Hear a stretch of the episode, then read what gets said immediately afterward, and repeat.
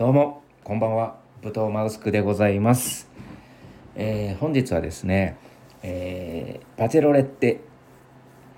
シーズン2のですねあのー前回やった続きといいますかですね、え3部構成になっておりますので序波球になっておりますので序やったので歯ですね今回は。第2回ということでございましてですね前回が1話から4話までやったので567とあとなんかこうトークセッションみたいなのがあって、えーなんかこう落ちてしまった男性たちのなんかこうトークバラエティーショーみたいなのあるんですよ。毎回こう「バチェラーバチェロレッテジャパン」ではそういうのがあって、まあ、そのそれを見たこう感想というかね、まあ、まとめた思ったことをちょっと言いたいなと思うんですけれどもであのーまあ、前回ねあのー予想したんですよ。最後の3人に残るかっていう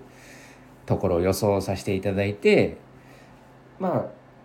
一応7話までではもう最後の3人どころかラスト2人まで絞られてて、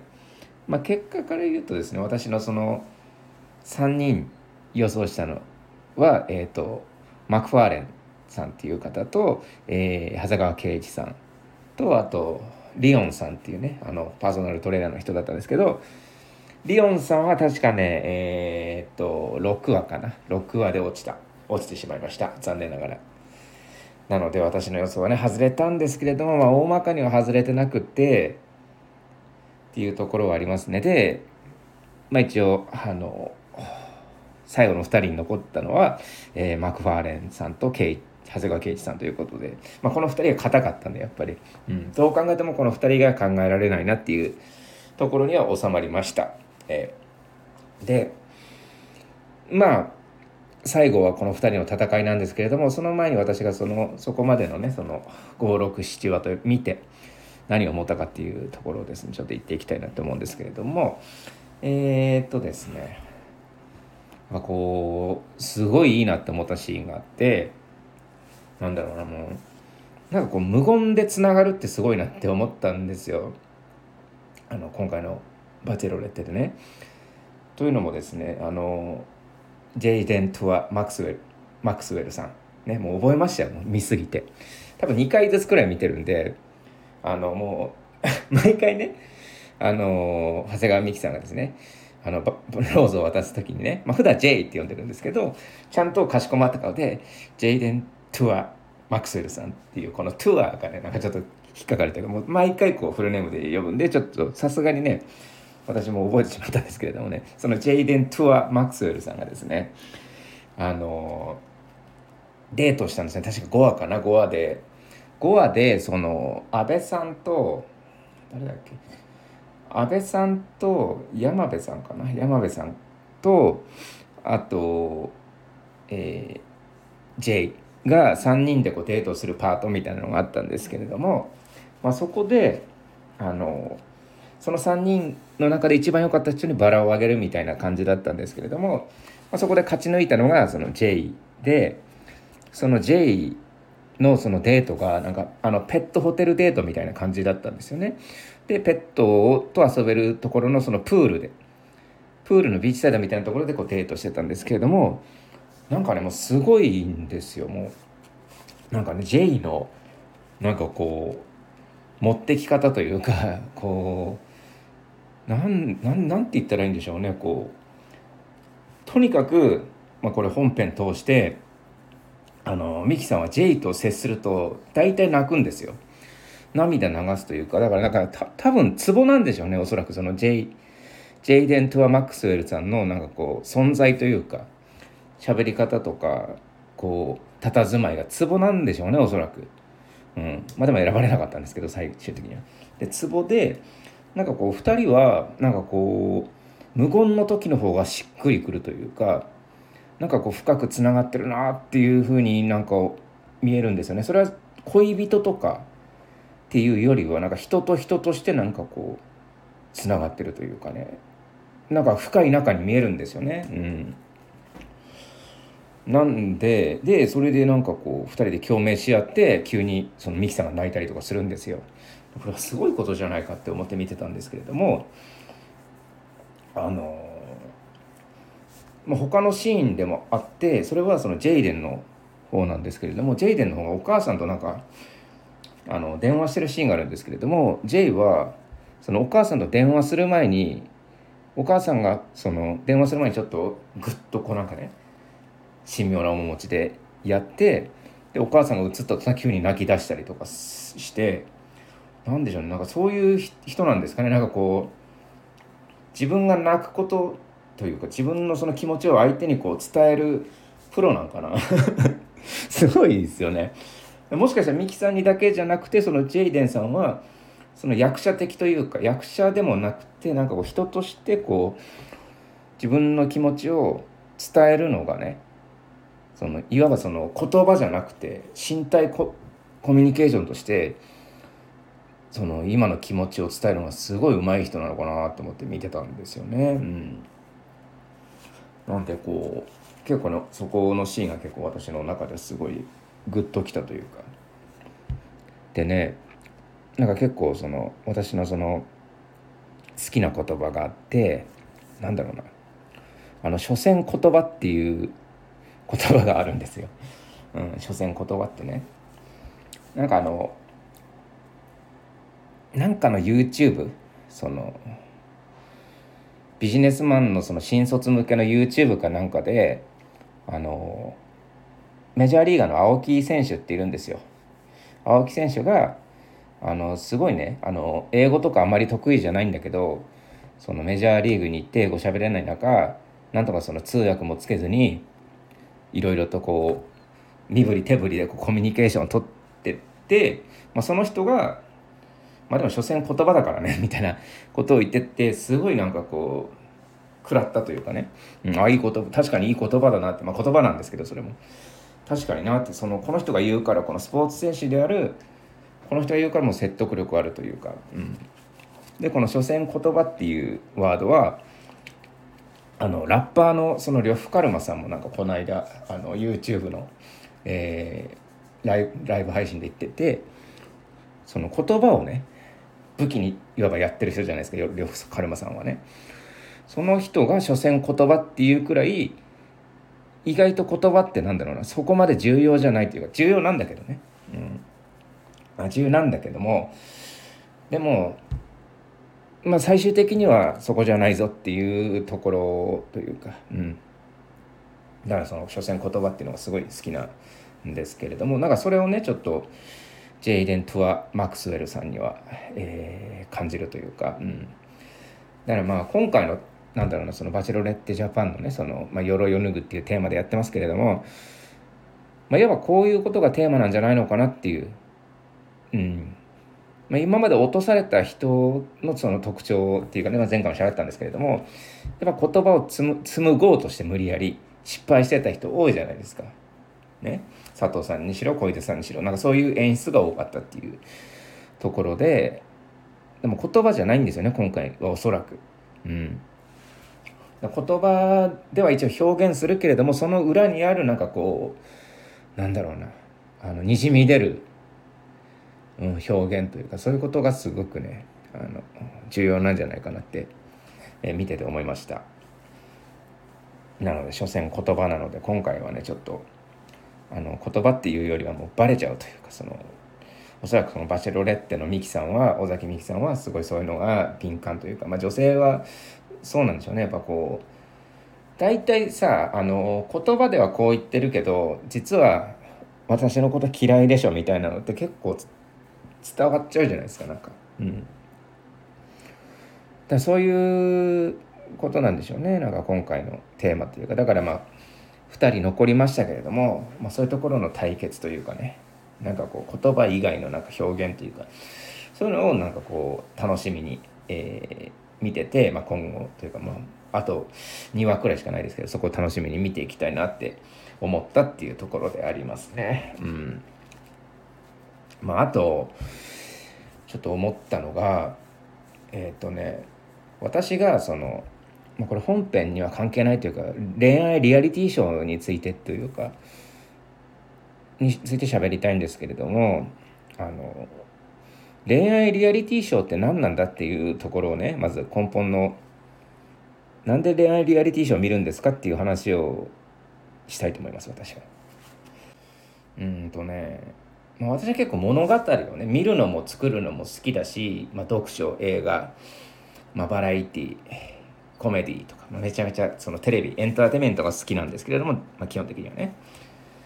まあ、でこれはその恋愛っていうものをエンターテインメントにして、まあ、ショーとしてこう表現してるっていう、えー、コンテンツなわけじゃないですか。まあ、そこであの、まあ、私が好きなのはその「バチェラー」であるとか「あのまあ、ラブ・イズ・ブラインド」って、まあ、前回もスタンド F で「ラブ・イズ・ブラインド」の話はしたんですけれどもそこでも多分似たようなこと言ってるんですけれども「ラブ・イズ・ブラインド」だったりその相乗りとかね、まあ、そういうのがすごく好きなんですよね。うん、で逆にそんなにはまらないまあ、いわばその婚活バラエティであったりとか恋愛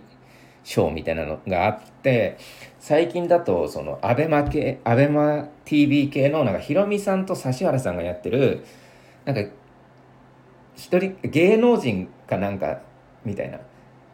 のとそのが芸能人がとか芸能人のその卵みたいな男の人絶対その番組では一人お笑い芸人の人が入るんですよ。うん、今その旬のあのザジーザジーさんとかお見送り芸人さんお見送りさん入ってるか分かんないけど、まあ、そういうねなんかそのお笑い芸人の人あそう真空ジェシカのガクさんとかね入ったりとかするんですよ一人。でその人が回すみたいな感じでで他のその男性4人女性4人っていて結局そのそこでなんかこう電話番号をゲットするかどうかみたいなやつなんですけれどもそれは全然はまんないしいわゆるそのティーン系その1819のその青春のその高校生とか、まあ、それこそ大学生くらいの。うん。もそうだしなんかテラスハウスもそこまで実は好きじゃないんですよ。でこれ何が違うんかなって思ったんですよね。でそこでちょっと思ったのがなんかこうリスクというかかけてるものがちょっと違うというかそれをちょっと感じたんですよね。うん。こう何が違うかっていうとま、例えばバチェラバチェラーバチェロレッテジャパンもそうだしそのラブイズブラインドっていうのもそうなんですけれども最終的にはこれ目標として結婚ってあるじゃないですか。うん、で、まあ、結婚っていうのがあるから、まあ、男性も女性もそうですけれどもやっぱ結婚に対してやっぱなんか特別なものってあるじゃないですか付き合うっていうのとはちょっと違うじゃないですか。なのでそこに対するねその結婚をかけるとかさ、まあ、番組上こうじゃああなたと結ばれますよってなった時にやっぱ結婚っていうものもその世間にこの2人はじゃあカップル結婚前提にしたカップルなんだなって思われるっていうリスクもあるわけじゃないですか。ね、だそこの気合の入り方がやっぱりそのティーン系のやつだったりとかねそのヒロミさんと指原さんがやられてるその芸能人としてのちょっとフランクなその電話番号交換してカップルですみたいな感じのやつよりはすごいなんかやっぱこうグッと引き込まれる部分があってそこが好きなんですよね。うん、で私相乗りも好きででなぜかそのテラスハウスはよあんまり好きじゃないっていうところで言うとそれもちょっとその相乗りって海外なんですよ舞台が。でスケジュールをね こんなことまで気にするのおかしいぞって思う人もいるかもしれないですけどスケジュールをねこの相乗りのために取らないといけないわけですよ何ヶ月も開けてねでそこで恋愛してそこでくっつくわけじゃないですかこれって結構なんかこう自分を犠牲にしてるというか結構これで見つかんなかったらきついし絶対見つけたいなって思いってやっぱ伝わるじゃないですかだって海外に来てでなんかそあのヒッチハイクみたいな感じで看板掲げて新メンバーの何々ですみたいな感じでやるんですけれどもそれに対する思いっていうのはすごくグッと伝わってくるんですよね。うん、で片やテラスハウスっていうのはなんかこう一個の家に集集まった男女の恋愛ストーリーみたいな感じじゃないですか。でそこがちょっとななんだろうな。あのバラエティー感というかちょっと本気度がちょっとあまり伝わってこないというか、うん、いや絶対テラスハウスも見れば面白いんだろうけど何回か見てうんって思ったのってそこに理由があるのかなっていうふうに思ったんですよね自分の中では。うん、なので私はすごくその結婚とかその海外まで行ってとか何ヶ月もスケジュールを抑えてとかなんかそういうところに対してなんかこう本気度を感じてんのかなっていうふうにちょっとえー、思ったんですよね。うん、っていうのとあとこう恋愛リアリティショーってこう何なのかな？何何なのかっていうちょっとこう ざざくっとしちゃってるんですけれども恋愛リアリティショーってジャンルとしては何なのっていうところをちょっと話していきたいなと思います。いや恋愛リアリティショーは恋愛リアリティショーだろうってまあそういうことそうなんですけどなんかねこう恋愛リアリティショーってどういうもんなんだろうってちょっと分かりやすくちょっと話したいなって思うんですよね。まずまあショーじゃないですか。テレビじゃないですか。番組じゃないですか。だからまあたまにそのネットとかであるこれガチなんとかさなんかこう恋愛リアリティショーを見てあのそれこそなんだろうな。あのガチで起こるドキュメンタリーじゃないですけどその映像がその場で流れてるようなリアクションする人っているじゃないですか。まあ、例えばなんだろうな。あのその人が例えばすごい嫌な感じで表現されてるシーンってあるじゃないですか。でもそれってその人のあの表面的なその側面一面の部分でそれに対してめちゃめちゃこう誹謗中傷したりとかってね。そういうのっていうのはちょっとナンセンスというかそういうの良くないなっていうふうに思っててじゃあ「バチェラー」はドラマとかと一緒なのっていうふうなことなんですけれどもなんだろうなドラマっていうのはさあのあれじゃないですか演者の役者の人があの決められた台本のセリフを言ってそれをそういうキャラクターっていうものを演じるじゃないですか。ね。だからあのもしドラマで嫌な役をやっても誹謗中傷されることっていうのはめったにないというかさすがにないじゃないですか。ね。あの木下ほうかさんがねあのスカットジャパンでめちゃめちゃ嫌な役やるじゃないですか。あれで多分 まあ来てるとは思うんですけれどもこの木下ほうかさんって人はどどういうことなんだ？こんな嫌なこと言ってとか 最悪だなこんな嫌なやつ世の中にいるのかっていうねそういう苦情とかっていうのはまあ来ないじゃないですか基本的には。まあこれは演技なんだっていうのはやっぱり言ってるしそれは理解してる人っていうのは結構ほとんどだとは思うんですけれどもバチェラーとかね「まあ、ラブ・イズ・ブラインド」もそうなんですけれどもこれは一応このなんだろうなそれこそバチェロレッテだったらその尾崎美紀さんっていうね。あの尾崎美紀さんっていう自分を演じてもいないじゃないですか。演じてもいないっていうかそういう場所に行ってそこにいる男性とコミュニケーションをとってその最終的にあの真実の愛パートナーを見つけるっていうものじゃないですか。だからパッと見なんだろうなこうドキュメンタリーもしくは生生で起こってる出来事に見えてしまいがちなんですけれども実はあのそこにはその膨大な物語があってそれの編集されたものなわけじゃないですか。そのプロフェッショナルがね。こうやったらドラマに見える見てくれてる人が恋愛リアリティショーとして見てくれるっていう作品なわけですよ。だからもう作品なんですよね。この恋愛リアリティショーっていうのは。うん。だから先ほど言ったその人格否定をしてしまうっていうのはナンセンスというか、うん、そこを本気にするのはちょっと違うなっていうふうなところとつながるんですけれどもだからドラマとじゃあその恋愛リアリティショーちょっと違うなっていうふうに、えー、なるじゃないですか。うん、なので私が思ったのがあのバラエティのそのドッキリとかロケに近いんですよね感覚としては。うん、それこそ今流行りの水曜日のダウンタウンとかね、まあ、昔からあるロンドンハーツ。しかりね。いやその信頼できるその演者というか例えばロンドンハーツだったらこの人はスケベだスケベなスケベっぽいその芸人さんがいるとするじゃないですか。その人をなんかこうドスケベホイホイって言ってそのセクシーな女の人をこうとこう通らせたらその人はチラ見するのかみたいなドッキリって必ずしも見るとは限らないじゃないですか。ね。でもドラマ映画の場合っていうのは必ずしも見るように脚本を書けるわけですよ。でもこのドッキリロケっていうのはある程度この人だったらこういう動きするなとかねこの人だったらこうや動いてくれるだろうっていう例えば、えあの信用信頼のそのね狩野英孝さんとかね今水曜日のダウンタウンだったらクロちゃんとかねあの辺っていうのはめちゃめちゃいい仕事するわけじゃないですか。だから信頼されてるしこの人だったらこうやるっていう制作者側とのもなんだろうな。信頼関係というか。でクロちゃんだったらこう動くからじゃあこういう企画というかこういうドッキリを用意しようっていう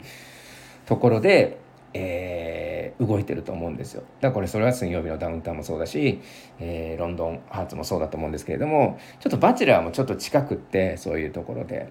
言うと。うん。やっぱこうバチェラーってやっぱこうまず、まあ、今回バチェロレッテですけど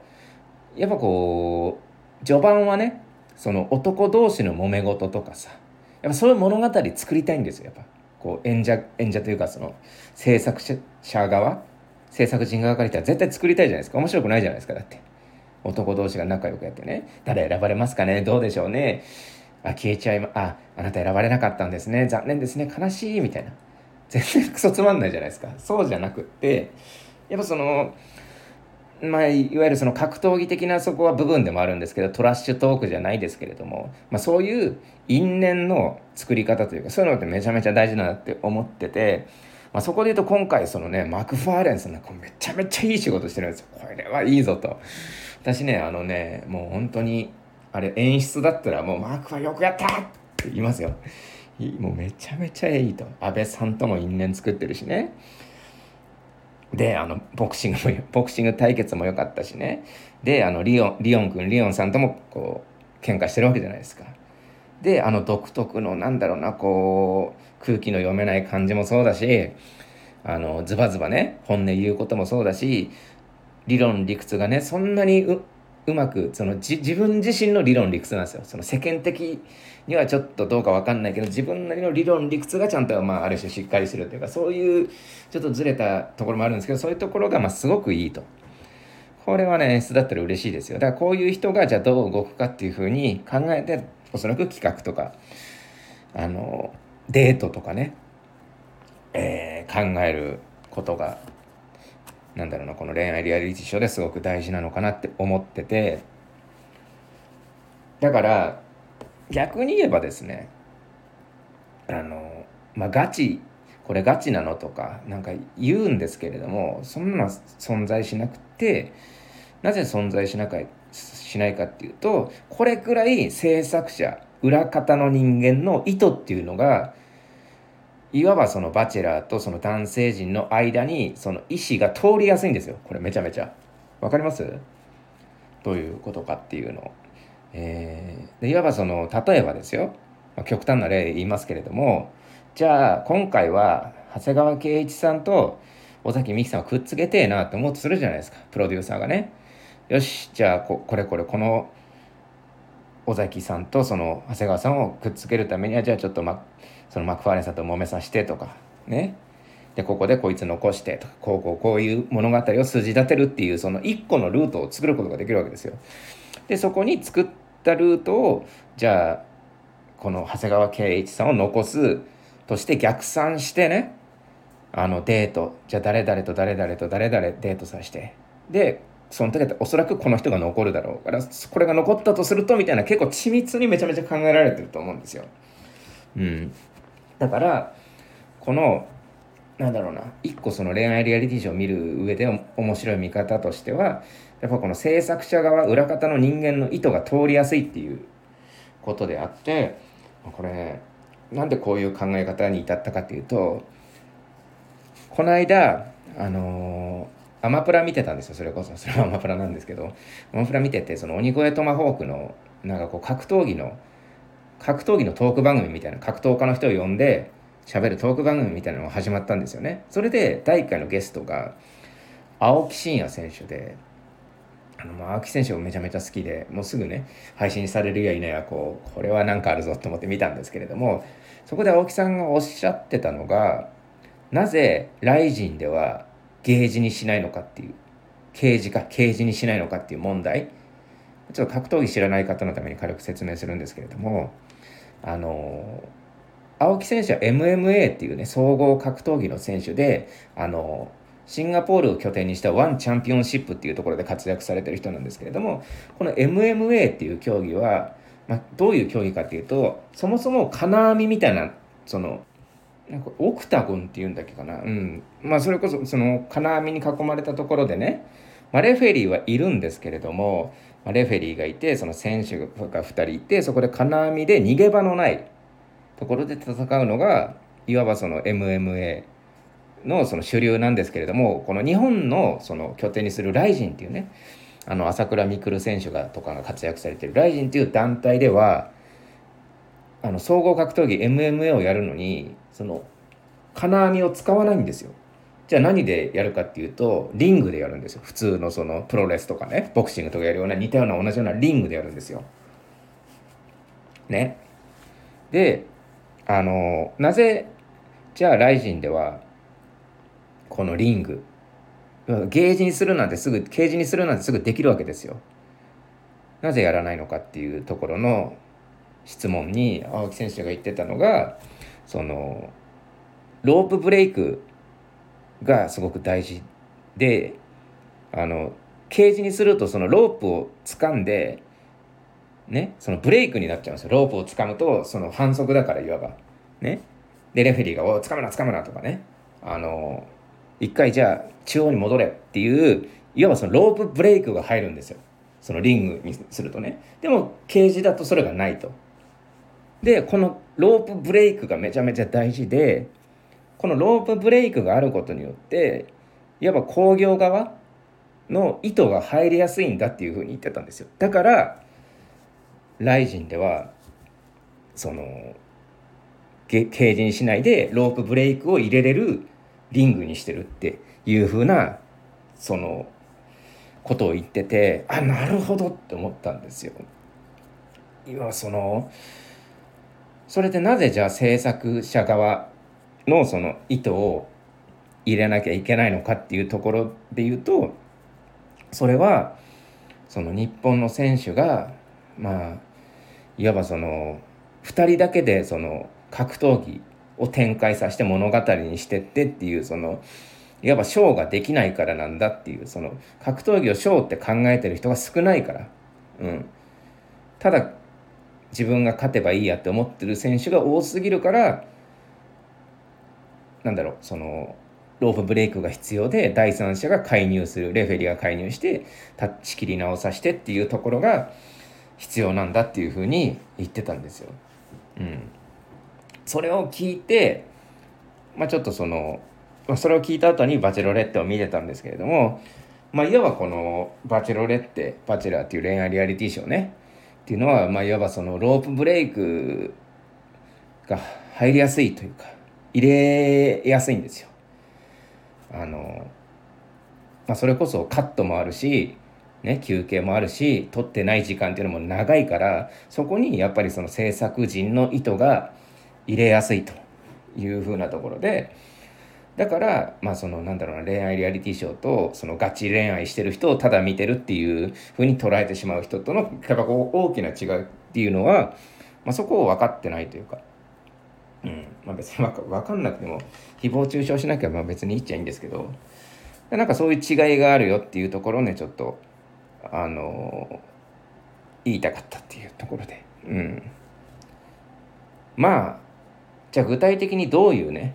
あのー、制作側の意図を入れるのかっていうところで言うと、まあ、今回で言うと例えば、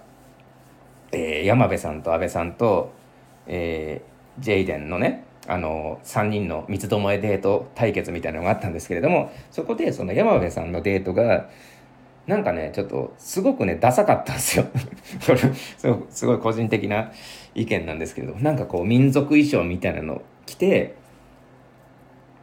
でその民族衣装もちょっとまあ可愛いんですけれどもちょっとダサいというかこれガチでなんだろうな。ガチでそのパートナーになりたい勝負だったらちょっと違うような気がしたんですよねだからもしこれ制作陣側がねこれもしもの話ですよあの山辺さんと三木さんをくっつけたくないジェイデに勝たせたいんだって思ったらちょっとその山部さんのデートをダサくすることってできるわけじゃないですか。ね。うん。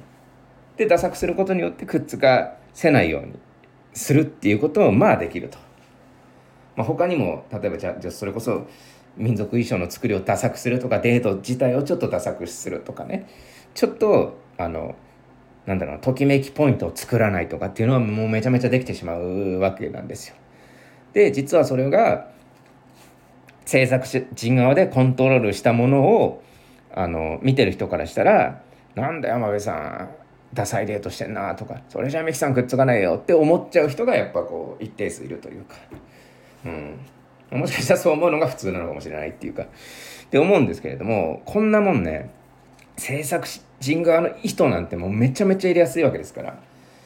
なのであの私は結構ねそういうところを楽しんでるんですけれどもあのだからまあさ恋愛リアリティショーっていうのは、まあ、そういうふうにして作られてるうんだからドッキリとかロケ番組みたいな感じで楽しみゃいいんじゃないかなっていうふうに私なりの提案なんですけれども いかがでしょうかね。うんいやそんなの自分なりに見たいわっていう人自分が見たいように見たいわって思う人もいると思うんですけれども、まあ、これは参考までにというところで、えー、ございます。はいじゃあ次ですね。次はですねあのマクファーレンさんの話なんですけれどもあのストールン・ローズ・モンドで表現したかったことっていう話をしたいんですけれども、あのまあ、今回ですね、あのまあ、デートが何回かって5話か6話かな確か。5話か6話だったと思うんですけれども、えー、リオンさん、うん、リオンさんの名字がずっと覚えられないんですけれども本当はフルネームでかっこよく言いたいんですけどリオンさんしか覚えられなくてリオンさんもさ、漢字で書くとなんかリオやみたいな感じで書くんですけど、それでリオンって読むんですよね。だからこれだからもう本当にね、若い人の名前はって感じですけれどもね。これは若い人には罪はなくって、若い人のね、両親にまあこれはあるんですけども、問題はつけたのでね。まあそれはまあ置いといて、ストールン・ローズ・モンドっていうのがあって、あの、なんかこう、さっきも説明したね、リオンさん、安倍さん、ジェイデンさん、の時にそのストールンローズっていうものが使えたんですよね。うん、でこのストールンローズっていうのは何かっていうとこれもまたあの面白いあのギミックなんですけれども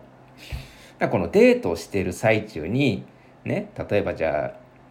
リオンさんがデートしてますというふうにな状況でねみんな待合室というかその楽屋にいるわけですよ楽屋 楽屋じゃねえかなんかそのホテルみたいなとこにいてで、まあ、ストールンローズが目の前にあるんですよみんなで談話してるところに。でじゃあ私このストールンローズ使いますって言うとそのデートに割り込むことができるんですよ。えこれすごいですね。こんなことあっていいんですかね？本当に。でストールンローズ使いますって言ったらデートに割り込むことができてそのストールンローズを持って「メキさん!」って あの突撃することができるんですよ。でできるんですよ。そしたらそのミキさんとねデートしてる人はえギョッてするわけじゃないですか。でギョッとしてでストールンローズを見てもう我慢できませんと。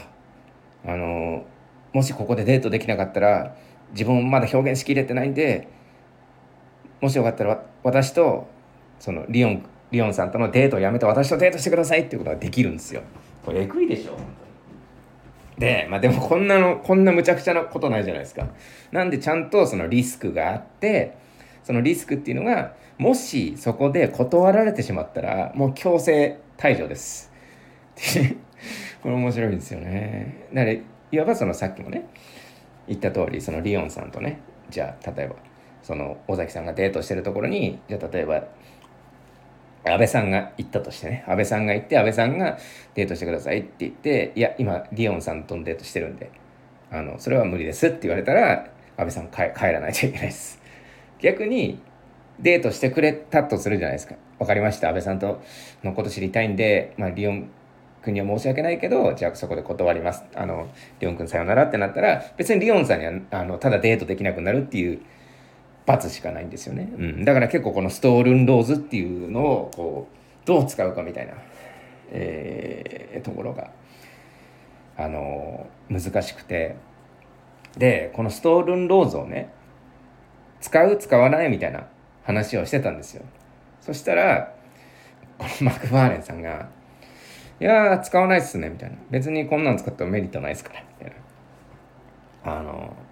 まあ使いたい人は使えばいいんじゃないですか。うん。みたいな感じで言ってるんですよ。最初ね。最初のそれこそその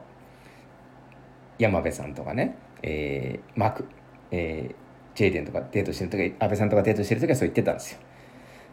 でも途端ねそのリオンさんのデートになった途端なんか急に みたいな感じになって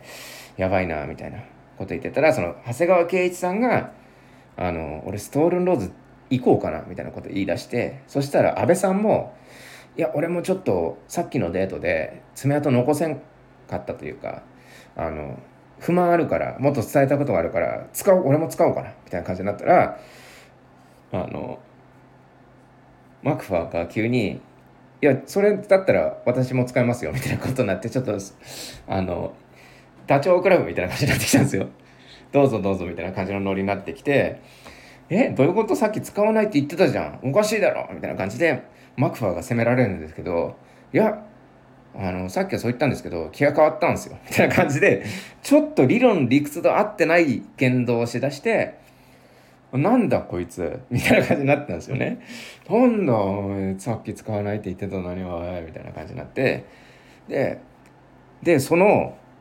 理論理屈の通ってないむちゃくちゃな行動をねそのマクファーってすげえ生意気なんですよ。でその生意気なマクファーが「お願いします」って言って頭下げて頭下げることによってその長谷川さんと安倍さんを無理やり納得させるっていう事件があったんですよ。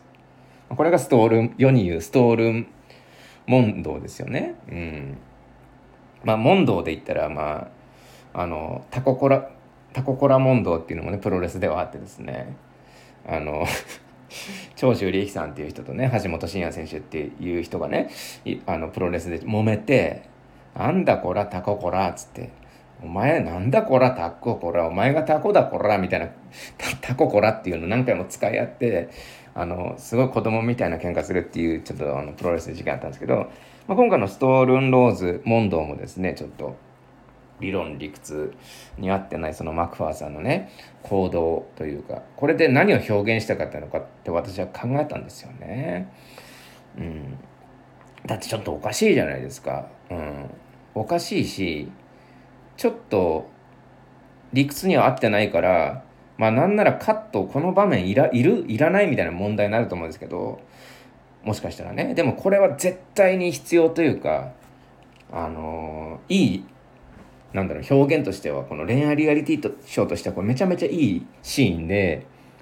まあ、この理論理屈が破綻してるところがすごくよくって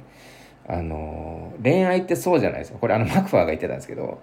本当ねあの好きになるとねもうなんかこう理論とかねあのよく分かんなくなるんですよ。みたいなこと言ってたんですよね。分かんなくなるんですよ。さっきは使わないって言ったけど今は使いたいんですよ。分かるっしょ。みたいなこと言うんですよね。それであこれはロミオとジュリエットやって思ったんですよね、うん、あの何かというとあのまあマクファーさんのおっしゃる通り恋愛っていうのは理論理屈が破綻してるもんなんですよ。それを表現したかったんだな。分かるぞって思ってびっくりしました本当に。だってね考えてみてください。なぜロミオとジュリエットって言ったかっていうとロミオとジュリエットの話って理論理屈なくないですか？本当に。理論理屈で考えたらあんなことするのおかしいじゃないですか。ね？逃げてなんか出会って好きになったからっつってね。自分の生活全部ぶん投げてね、うん、むちゃくちゃなことやるわけですよ。ロミオとジュリエットでもそれで2人がいいって言ってんだからいいじゃんみたいな感じの話じゃないですか。まあそんなザクッとした話じゃないですけど。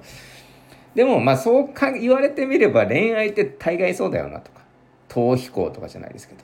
自分の持ってるもの全部ぶん投げてとか、うん、だからマクファーさんが表現したかったっていうのは男性陣の評価なんかどうだっていいんじゃと。ね。タココラと。ね。どうだっていいんじゃっつってミキさんとくっつければそれでいいんじゃっていうことなんですよ本当に、うん、それを表現したかったと。で最終的にはロミオとジュリエットみたいに2人で結ばれたいっていうふうなことを表現したかったんだなって思ってます。うん。だから、めちゃめちゃいいと、うん、思いました。ストールン・ローズ・モンドですね。うん。だこういうことを表現したかったんですよっていう、私が思ったっていう、え話でございました。はい。で、次。次はですね、あのー、やっぱ、圭一さんの収まりの良さについてやっぱ語らねばね、俺はもう本当にね、あのー、寝れないですわ、本当に。寝れないですよ、本当に。あの、まあ、これもちょっと理論理屈じゃないんですけれども、も直感的というかさ、あの直感的だから言葉もないんだけれども、じゃあ、最後の3人、最後の3人っていうか今2人になっちゃったんですけど、その3人までに残った、その、ジェイデンとはマークスウェルさん。ね。マクファーもね、下の名前は勇気なんですけれども、名字が思い出せないですよ。なんとかマクファーレン勇気さんね。うん。と、えー、長谷川圭一さんですね。うん。この3人を、のデートをしたんですよ、この3人と。あの、両親にもあって。えー、いうデートをしたんですけれども、やっぱね、この圭一さん、長谷川圭一さんと並んだ時のミキさんが、圧倒的に収まりがいいというか、もう、旗から見ていいじゃんって思うんですよ、単純に。ね、これって、あの、なんだろうな、理論理屈が通ってないように思いますけれども、さっきも言いましたけど、恋愛っていうのは理論理屈じゃないんで、実は理論理屈とは違うところで考えないといけなくってだそれは直感でその収まりの良さだったり例えばその J で言ったらねその無言の時間がつながってるとかなんかそういう部分でね私はねちょっと判断したんですけれどもあのー、なんでこう収まりよく見えるのかっていうところなんですよ。いや美男美女でとかね？身長差がちょうどよくてとかそういうことじゃないんですよ。私が言いたいのは。私がその圭一さんとねその美樹さんに見える収まりの良さというのはもうおそらく2人は対峙してるわけじゃないですか。ね？その時にやっぱお互いなんだろうなこうその人に対するそのバリアどれだけ張ってるそれこそ鎧。バリアどれだけ張ってるとかね。2人の距離感であったりとか。あのあるじゃないですか。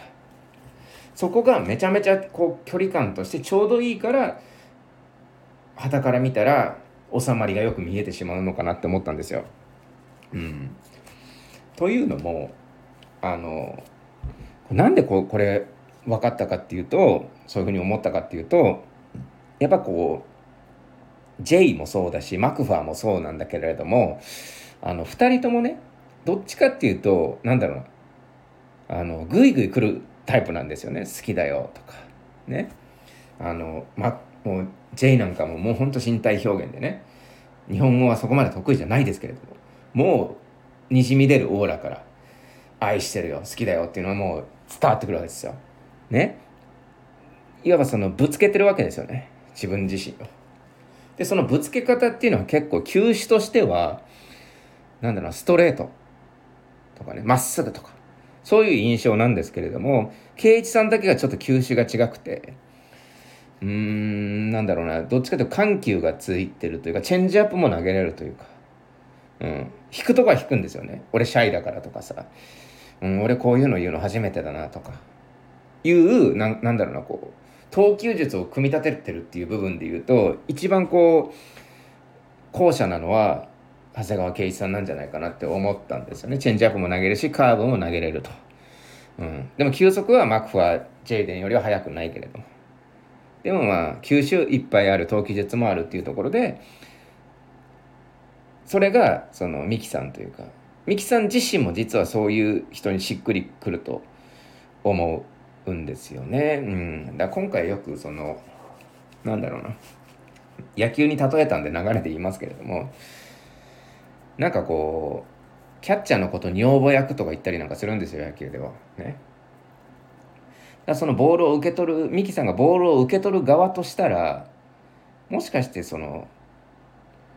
マクファーとかジェイデンとかのボールって確かに嬉しいんだよ嬉しいんだけれどもちょっと速すぎると球が、うん、取る時にうっってなるというかキャッチャーとしてねうっってなるというか嬉しいんだけれども、うっていう。でもそのうが気持ちいいっていう人もいるし、ちょっと早いんだよなっていう人もいるじゃないですか。それがちょっとあるんですよ。でも長谷川さんの場合は、確かに物足りない球もあるけれどもなんかこう全体的に見た時のその球種というか投球術が多分好みなんじゃないかなっていうふうに予想したんですよね。うん、なんかそれをそのデートを通じてそのバスケデートとかねあのジャグジーデートとかあったんですけどそこでの見せるそのミキさんの表情とかねあのジョークも飛び出たりとかっていうところもあってそこで見ててちょっとねああ合う合うのかなこの2人はって思ったんですよねそういうのって結構大事じゃないですか。うん。2人の距離感とかさユーモアセンス。そうユーモアの感覚もね2人は近いなって思ったんです。はい。あの2人ともねやっぱあんまボケないというかあの、まあ、女性はまあ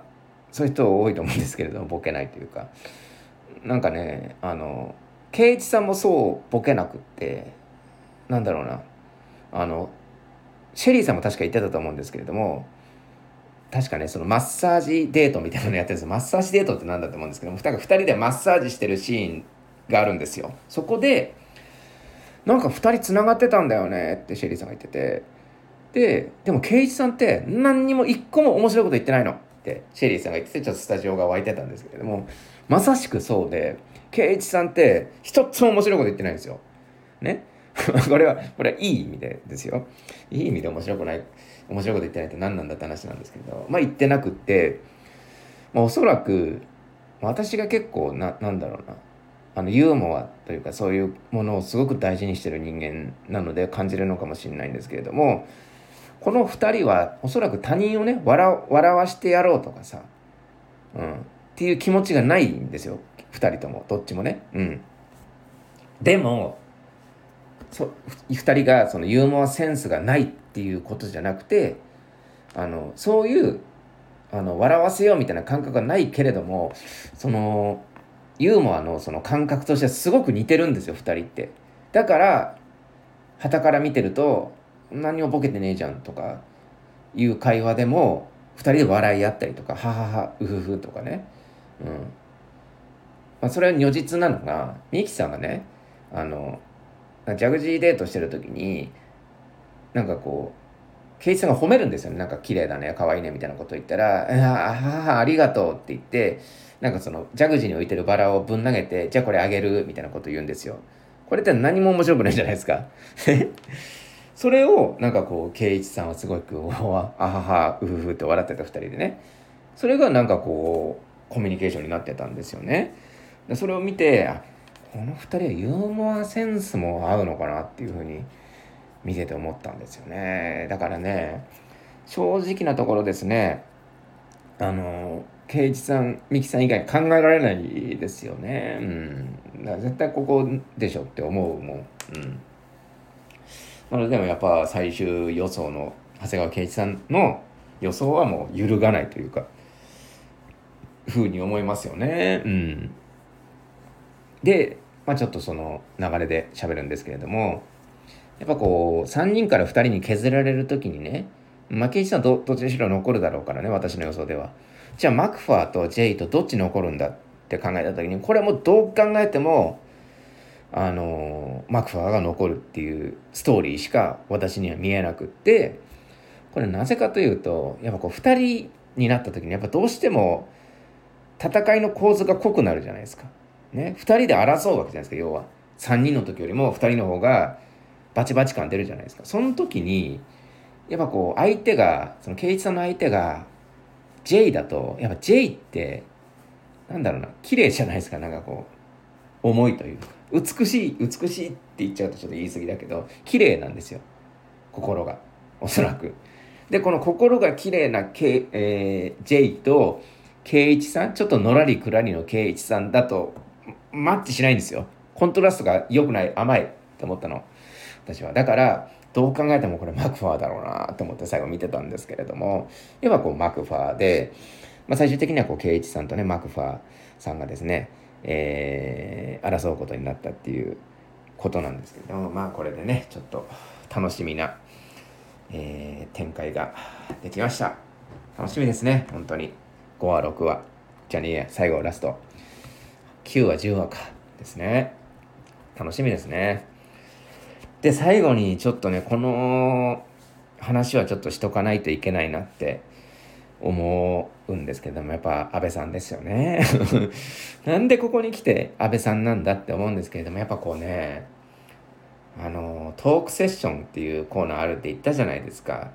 その落ちた人がね。うん。あのコーナーは今回いいかなって思ってたんですよなんか、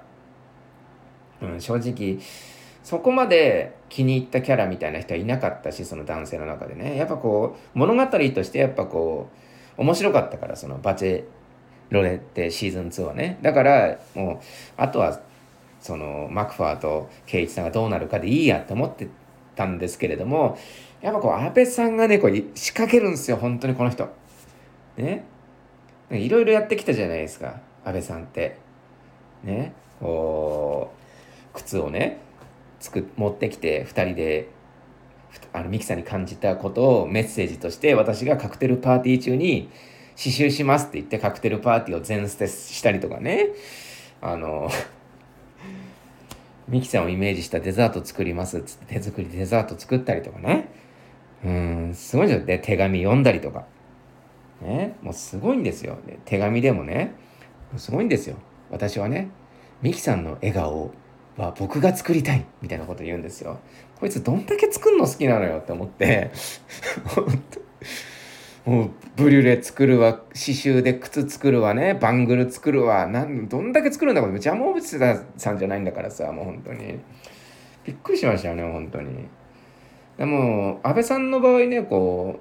うミキさんの笑顔は僕が作りたいって言うけどこれもうほんとジャムおじさんみたいに実際作るんじゃないかみたいな。ところありますよね本当にロボットみたいなアイロボットみたいな感じでねミキさんの笑顔っていう作品を作ってしまいそうだってうそういう比喩じゃなくて本当の意味でそのミキさんを作るんじゃないかっていうこの狂気すら感じてしまうこの安倍さんなんですけれどもこの安倍さんがあのトークセッションであの実は私二十歳から30歳までラッパーだったんですよって言い出したんですよ。そうでしょって思ってどんだけぶち込んでくんだこの人って思ってね。もう爪痕残したくてしょうがねえのかって思いました本当に。この人の場合ねあの恋愛リアリティショーのねそのねなんかこうバラエティ色が強いというかなんだろうな本当にショーだと思ってるんです多分。もう恋愛の要素ないというか、うん。まあ、恋愛はちゃんとしてたんだろうけどなんかこうねなんなんかこうバラエティ番組で爪痕残す芸人さんじゃないですけれどもなんかその匂いがするんですよね本当に。なんか特技も特技持ってきたりとかねうん。